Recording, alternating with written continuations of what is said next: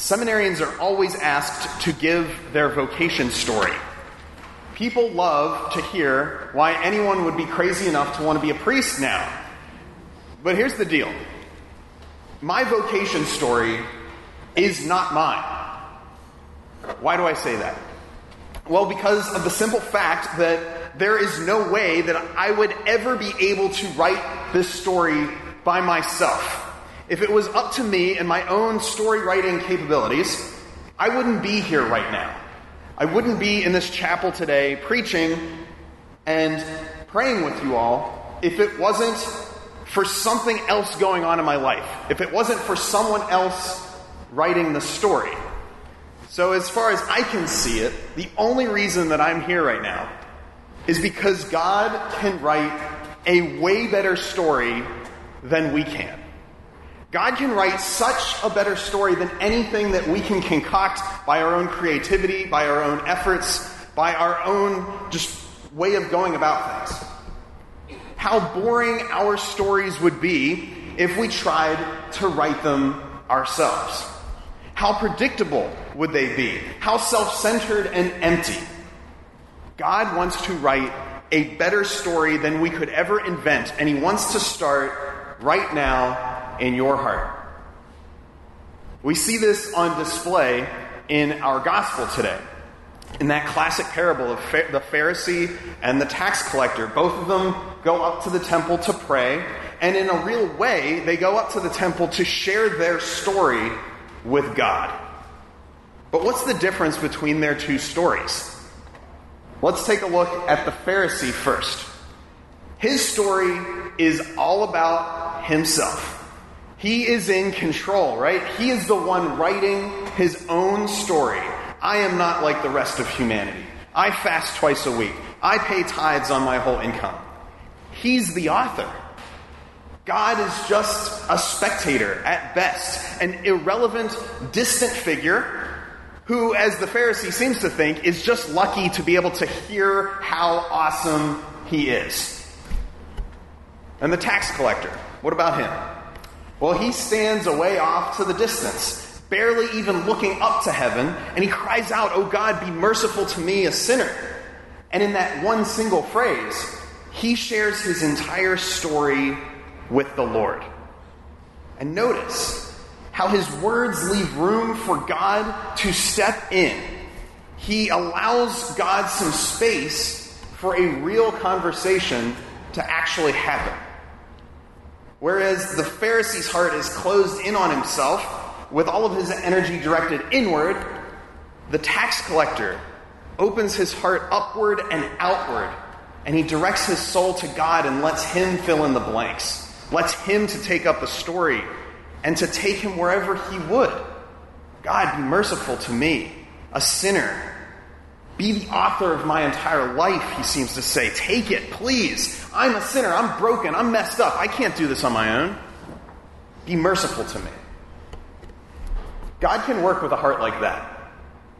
God can enter into a heart like that, regardless of how sinful it is, regardless of how broken or messed up it is. The tax collector is willing to risk everything, and he presents himself to the Lord saying, You take over, Lord. You can write a way better story than I can. St. Paul, who we heard from in our second reading today, learned this beautiful lesson in dramatic fashion. And in this second letter to Timothy, we hear Paul looking back on his whole life story. And at first, we may think that he sounds a lot like the Pharisee from the gospel. I have competed well, he says. I have finished the race. I have kept the faith. But there's something so much different about the way that St. Paul says those words. Before his conversion, he was a lot like the Pharisee, though. He was the guy who was a Pharisee of Pharisees. In his own words, he says he was circumcised on the eighth day. He was of the tribe of Benjamin. He was a Hebrew, born of Hebrews. As the law, as, as to the law, a Pharisee, as to zeal, a persecutor of the church, as to righteousness of the law, he was blameless.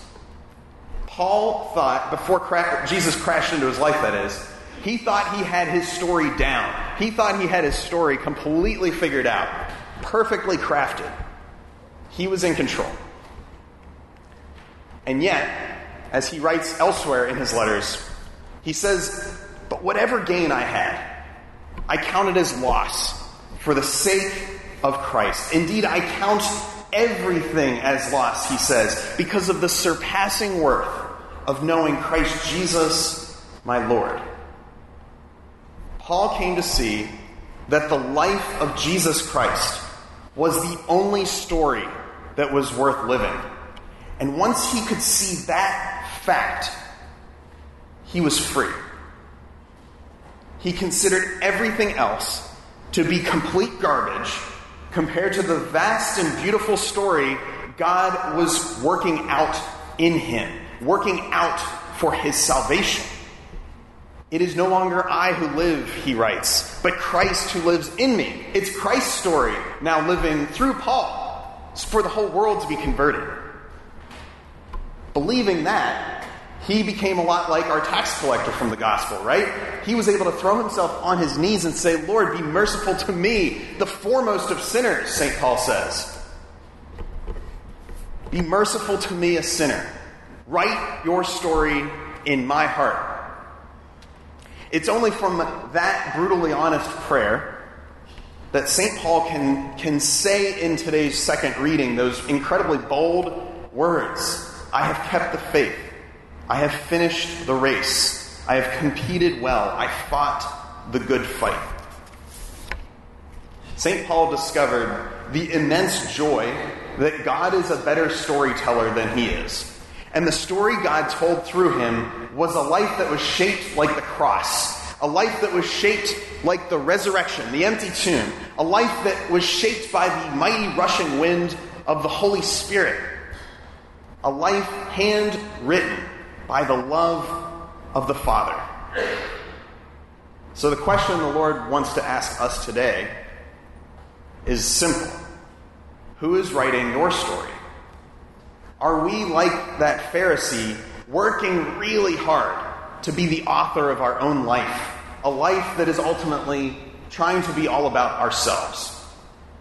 Or are we willing to become like that tax collector, abandoning our, our own idea of our life story into the hands of our merciful King, who is a masterful author?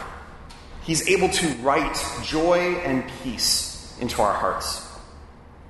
God's story is always better. He wants to give us his own story of eternal life. Listen to him. He says to each of us right here and now, in every single pew in this little chapel, he says this You are my beloved child. There is nothing you can do to prevent me from loving you. You don't have to impress me. You don't have to convince me that you are worth my attention. You already have it eternally. I have a plan for your life. Yes, I know you're weak. Yes, I know you're going to mess up and fail repeatedly, probably a lot of times, more times than you care to admit. But it's in that weakness that my strength will be revealed.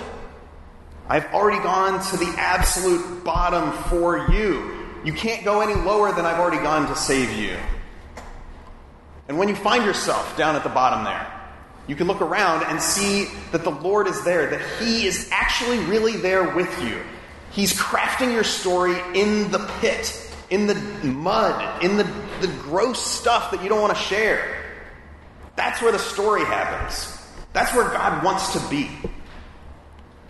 We have to go there. We have to trust Him enough to go down there and to be with Him and to allow Him to write our stories. We have to really lay our lives down and let the Holy Spirit be invited into our heart to welcome Him as the spouse of our soul.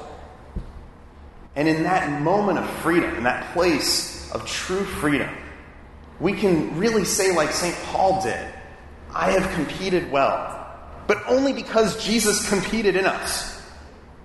God's grace competing in us.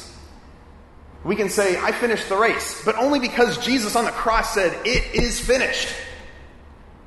We can say that God, I've lived everything that I could because it is not we who live, but Christ who lives in us.